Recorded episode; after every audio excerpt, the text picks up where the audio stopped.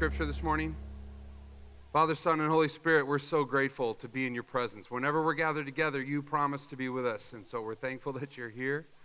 We take a moment just to pray specifically for this school uh, that you've put us in now for our 10th, beginning our 10th school year here at Sheridan, that you've called us to love and pray for. And so we pray for tomorrow, which is a huge day, with hundreds of kids who are coming to school here tomorrow, and teachers and administrators and engineers who are going to be ready to receive them. God, we pray for shalom peace in the school. We pray for nerves to go down. We pray for people to get where they need to go. We pray for kids to have a sense of excitement about what they can learn here in this school. And we pray that your presence would be felt by everybody who comes in the building tomorrow. In Jesus' name we pray. Amen. How is everybody? Pretty good? It's the end of August. It's state fair time. Raise your hand if you've been to the state fair already. Raise your hand if you're going to the state fair. Raise your hand if you hate the state fair. A couple of you, all right? Due respect. We've been having a conversation, if you haven't been with us, called Steps of Faith over the last couple of months. And we've been talking about that in terms of trying to move forward in our relationship with God. So, not steps like a ladder up to somewhere where God is, but a group of people trying to travel together in following Jesus, taking whatever step is next. So, whether you've been a Christian a really long time, or you've just been a Christian a short time, or you're exploring Christianity, the series and conversation has been about how do we help each other take the next step that God is inviting us to take. And we've talked about a whole series of steps that we as a church celebrate and acknowledge. Things like deciding to follow Jesus for the first time, baptism, communion, receiving confession, joining a church family as a covenant member, uh, talking about the ways in which we can acknowledge these steps as we're moving forward. So today, we're going to talk about worship as a step of faith. And we're going to talk about worship in two ways. We're going to talk about worship as a lifestyle, as a perspective on your whole life. And we're also going to talk about what we're doing right now. So, gathering together as a spiritual practice to worship God together. And so, I want to start by saying that worship is primarily about what's in your heart. Okay? If you don't take anything else away from this sermon, worship is primarily about what's in your heart, what you care about the most, and what we collectively care about the most. Worship is about what we're prioritizing in our lives, what we give worth to, which is one of the ways to understand the meaning of the word worship, what you give worth to. And when you understand worship that way, you, re- you recognize then that everyone is worshiping something. Humans are worshiping beings. We are designed and created to order our lives around something. We are devoting ourselves to something, hopefully, outside of ourselves. And if you have conversations with people, no matter what their religious background is, you inevitably end up in some question, some conversation about what is bigger than me? And how do I order myself around something bigger than me? There's an author named David Foster Wallace who's raised by two atheists and wrote ridiculously long books, uh, but commented on this uh, everyday nature of worship in a quote that I thought would be helpful this morning. He says, In the day to day trenches of adult life, there's no such thing as atheism. There's no such thing as not worshiping. Everybody worships. The only choice we get is what to worship.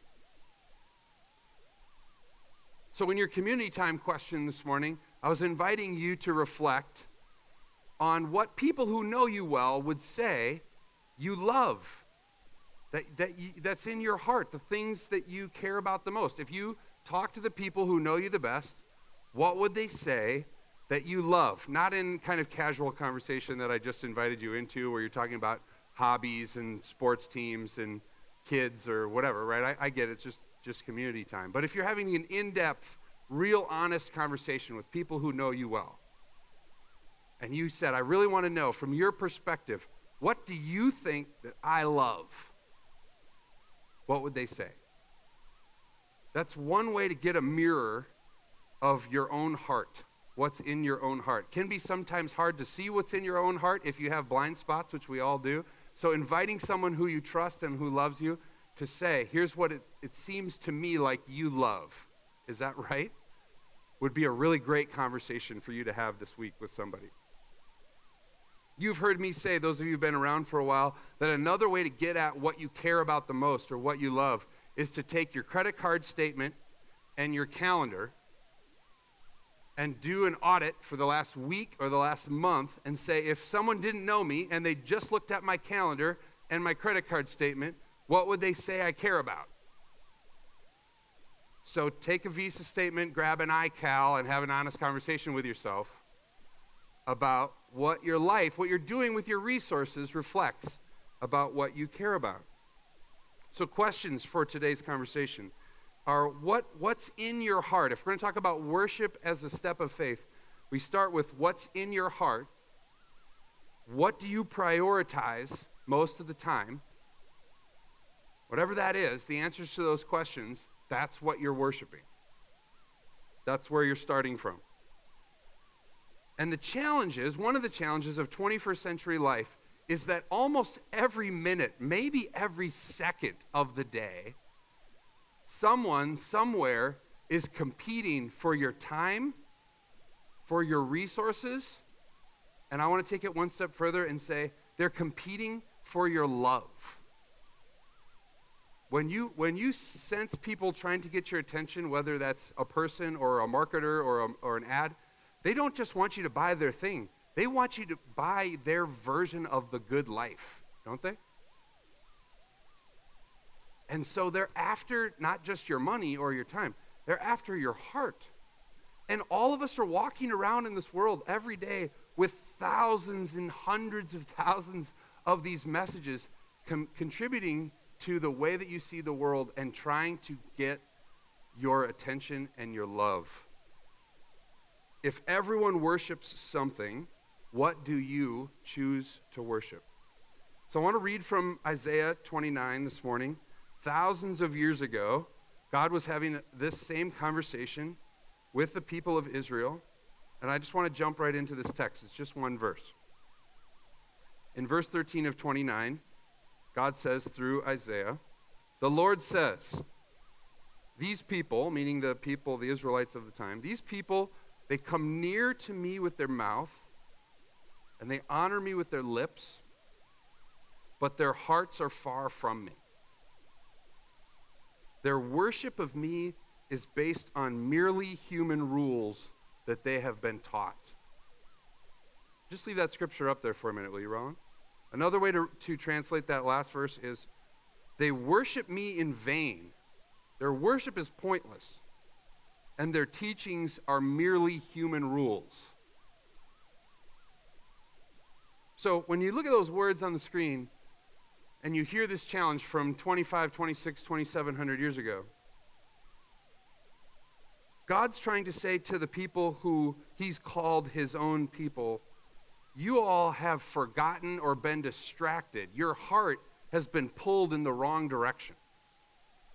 You knew what it was like to be in right relationship with me, but now all these other things that have happened in your life have pulled you in different ways. You worship other gods, you have idols, you have different priorities, you have all sorts of things that are competing with me being the primary thing that you love, the thing that you love more than anything else. Jesus uses the same scripture in both Matthew and Mark to critique the Pharisees, the religious rulers of his time when they were upset because his disciples weren't washing their hands right, they weren't cleansing their hands ceremonially before eating the particular meal that they were eating. And so they said to Jesus, kind of as a gotcha, right? Like, how come you can't even teach your disciples to wash their hands right? Don't you guys have to follow the same rules that we all follow? And Jesus quotes this text and says, You care so much more about the rules than you do about me or about God or about doing the thing that God loves the most or cares about the most, your heart is so separated from your following of the rules, you don't even realize it. So, as I was thinking about this text, and Ashish and I have been talking in the last few weeks about how easy it is to slip into routines and to allow things to become priorities in your life that aren't really love for God. I was trying to think what would God say to 21st century people? What would God say to us or anybody, whether they were Christian people or not, about this same issue of having worship being separated from, from your heart? And I want to say this with as much grace as I possibly can. So I'm, I'm critiquing myself as much as I am anybody else. But I think, I think the conversation that a lot of us have about being busy would be something that Jesus would address. And here's why I think that. I think he would say, listen, you all actually have the same amount of time that every other human has ever had in the history of the world. That has not changed. The sun's still going down, coming up, the same rhythm. But are we using at times busyness? I'm busy. I, am busy. I've, has anybody this last week said, I'm busy? I'm too busy for that, right? I have. I did. There's sometimes when I'm saying I'm busy, when if I was going to be not Minnesota nice, I would just say, I don't care about that thing enough to do what you're asking me to do. Right? Look at the people from out of town are like, please, people, what is wrong with Minnesotans? Sometimes we ought to say, I don't care about your thing, or I care so much about this other thing that I spend most of my time and money on that I really don't, I can't do what you're asking me to do, or I can't invest myself in something else. That's just honest, right? We all have the same amount of time, we're all using it somehow. So I wonder if we could just switch the conversation once in a while, as, with as much grace as we can, to say, do we mean that we're busy, or do we just mean that we have other priorities? Honest conversation. Do we mean that we don't have time to do that, or can we just say, I don't care about that, or I do care about this? And then we're in a spot where we can say, okay, do your priorities reflect love for God or something else? That's the challenge of this Isaiah text. You can say the right things, you can show up even at church stuff, but do you really love me? Is your heart in that same place? I think people in the 21st century are less into, so it would have been much harder for people in this time that this text was written to avoid going to temple. Socially, it would have been much harder. So they went anyway, right? They had to go. Now you don't have to go to church. You can go to brunch, you can go to yoga, you got a lot of options, right? You don't have to go to church. And there's lots of people, and I'm in lots of conversations with people who are saying, yeah, I don't know. I don't know that I want to keep going on Sunday morning. I don't, there's other things I'd like to do. Sometimes you have to miss worship. That's not what this is about. What I'm saying is, people are less likely to pretend that they're Christians in our culture than these folks would have had to been in their situation. But then what's happening is now we have a more fundamental question. So if we're not going to pretend, if people aren't going to go to church just to keep the parents happy or the grandparents happy, or they're not they're not going to do the things just out of ritual, but then there's still a fundamental question, right? So, so then what? What are, what are you doing? What, what are you orienting your life around? Or the most fundamental question is so, so what do you love? What, what is it that your life is about? And for me, who's obviously biased as a pastor of a Christian church, I want to say the only thing to orient your life around is faith in Christ. It's the only thing that makes sense. It's the only thing that gives the right sort of meaning and purpose. It's the only story that can tell you who you are and send you into the world with the purpose that God has in mind for you. I think we have to be honest and ask some questions about the way we're using language. Are we saying busy when we mean we just don't want to prioritize it? Are we, are we refusing to go through the motions and then we need to say, well, so then what is it we love? What is it we're really dedicating ourselves to? I want to say that with as much grace as I possibly can. I had a conversation this last week with somebody in our church, and I said to them, Do you know that everyone who knows you, everyone that I know that knows you, thinks that what you're doing with your life is so honoring to God? Do you know that? Everyone who knows you thinks the way you spend your time, the way you spend your money, the way you talk to people, the way you invest in your relationships reflects who Jesus is back to the rest of us. Do you know that? You need to know that. So, for some of us, this might be a really challenging conversation. For others of us, you need to turn to the person next to you on your way out and say, You're one of those people who lives their life in a way that reflects Jesus back to the rest of us. Thank you. In John chapter 21, I want to skip texts for a second to John chapter 21. It's the text where, it's the very end of the book. It's the text where Peter and Jesus are reconnecting after Peter has denied Jesus three times before he was killed. And Jesus is asking some very pointed questions of Peter. I'll just read the story. Some of you will be new, some of you will be familiar. When they finished eating, Jesus said to Simon Peter, Simon, son of John, do you love me more than these people, more than the rest of these? Yes, Lord, he said, You know that I love you.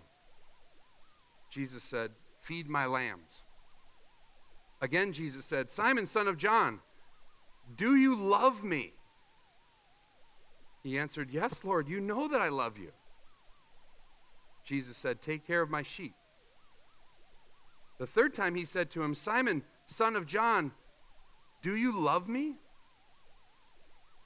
Peter was hurt because Jesus asked him the third time, Do you love me?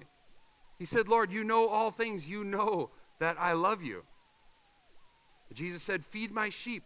Very truly, I tell you, when you were younger, you dressed yourself and went where you wanted. But when you are old, you will stretch out your hands, and someone else will dress you and lead you where you do not want to go. Jesus said this to indicate the kind of death by which Peter would glorify God. And then he said to him, Follow me. Take a step of faith and follow me. This question that Jesus asks had to be piercing for Peter, right? He already feels terrible that he denied even knowing Jesus when Jesus was in most need. And now this guy's standing in front of him, staring him in the face, three different times. Imagine someone you love in your life staring you in the face three different times and point blank asking you, Do you really love me? That would be a, just a heart wrenching conversation, right? Do you love me? Every time Peter says, You know I do. You know my heart. You know I love you. You know all things. You know I love you. And Jesus redirects him each time and says, Okay, if you love me, then you have to prioritize the things that are most important to me in your life. You have got to care about the people that I care the most about. And you will even be led in some directions in your life that you wouldn't otherwise choose to go because you love me. That's what following me and taking a step of faith behind Jesus looks like. I couldn't go through this sermon without wrestling with this question personally, right? Like I hope you will do after you hear it. Do I love God? Do I love Jesus? When people look at my life, is that what they see? Do they see that in my heart? Many of you have known me for a very long time, so you could answer that question for me. But I remembered a story as, as a kid, I think in junior high. So those of you who are in junior high or elementary school. For some reason, I started copying short pieces of the Bible onto paper and sticking it up on this desk I had in my room. And I'll have to call my mom later and ask her because I didn't ask her before this. But I don't think there was like an assignment. You had to copy everything down or, or that was a Sunday school task. I think I just did it because people in my life, I was, I was fortunate enough that adults in my life taught me how much God loved me from the time I was born. And by the time I was in middle school, I was learning and engaging with Scripture. I also did all kinds of really stupid stuff that middle school kids do. But I loved God already. And I wanted to copy down things and put them up so I could think about them and pray about them and learn from what God was trying to teach me through Scripture. And since then, I've been through all sorts of seasons of struggle. And most of my spiritual struggles have been when I tried to prioritize something else in my life as most important, even if that's not what I said I was doing. Every time in my life, I tried to make my own security, my family's security, which is a huge struggle for me. Every time I tried to make money or career success or some relationship the priority in my life and I pushed God aside for some period of time, I found it lacking. I became miserable. And some people might say, well, that's just your emotion. That's just your feeling. That's not necessarily because God is real or God's true or Jesus uh, is the person to put your faith in. And I would disagree because I think it reveals what's actually in my heart, right? The truth of the thing was in my heart from a very young age and still is to the point now where I could tell you if I start to go down a wrong path in my life, which I, which I do from time to time, it's almost like I can't get away from the reality of God loving me and me loving God back.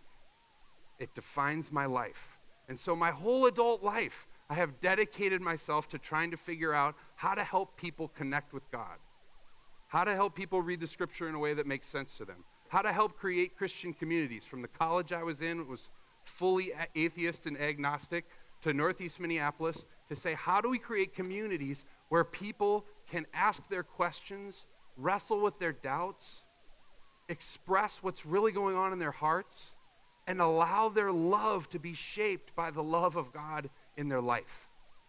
How do we do that? That's what I've dedicated myself to and my family to because it's our priority. It's the thing we think is most important in life. And as I look out on you today, I know that so many of you could stand up here and say the same thing that you have dedicated your lives to serving others, to lifting up the name of Jesus, to giving your gifts for the sake of other people so that people might know how great God is. So let me say this about worship worship as a practice. The thing we're doing today, why come here instead of going to brunch? Worship as a practice is a way to constantly reprioritize your life ar- um, around your love for God. If all these messages are coming at you every day, every second, you need some spiritual practice, not just by yourself, with other people who can reflect your heart back to you to say, this is how I constantly remind myself of the story that defines my life so I can reprioritize over and over and over and over again my life so that the love that I have for God in Jesus Christ is reflected in the things that I'm doing every day.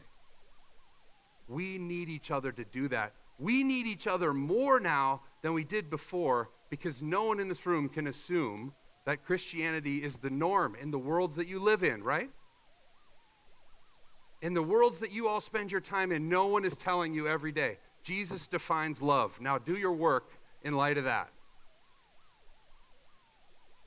We need to rehearse and reprioritize our lives around the love of God every day. Let me invite the band to come back up. Why does worshiping require faith? Why is it a step of faith for us to do this? Because we're saying we believe this story. We believe this particular story that the Bible is telling. Peter is saying to Jesus, I believe that you are the Son of God, the one who can forgive us of our sins and connect us to who we really are so we can have purpose and meaning in the life that you've given to us, so that we can live with you in eternity forever after. That's the claim of Scripture. Distinctly Christian worship requires that we trust that story enough that when we reprioritize our life around following Jesus, that's the best way to live. We're making a claim this morning, aren't we? This is the best way to live your life in the 21st century to put your life, to center your life on Jesus Christ and allow God to lead you. To be forgiven, to be free, to discover your gifts, to join God's mission, to be part of God's salvation project for the entire world. That's the best story that you can buy in the 21st century among all the stories that are going to hit your phone this week. Let me finish by saying this. We've been talking about our love for God. I want to finish by saying very simply God loves you. God loves you unconditionally. We can respond because we know that God's already established. This is how much I love you. I'm, I love you so much that I'm even willing to send my son to suffer and die so that we could be in right relationship with each other. I've already put my cards on the table. I love you more than you can even understand. And I am constantly waiting for you. I am constantly waiting for you to turn towards me, to receive my grace, to receive my mercy, and to join the work that I'm doing in the world. The good news is that God loves every single person. It's up to us whether we're going to love God back, whether we're going to worship God with our whole lives and reprioritize our lives so that everything we do reflects that love for God. Amen? Let's pray. Father, Son, Holy Spirit, Jesus, our Savior and our Lord, our King, our Messiah, we can't do anything without your presence in our lives. Whatever we do is fruitless without you. So we, we come to you in worship this, this morning. We come to tell you that we love you. We come to reprioritize our lives around what you say is most important. We come to receive your forgiveness for our sins at your table that cost you the life of your son. We come to remember and open our hearts to the love that you have for us so that we might be changed people when we leave here this morning.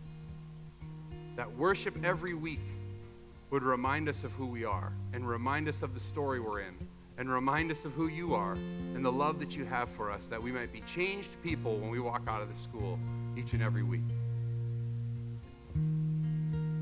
God, we love you and we submit ourselves to you. In Jesus' name, amen.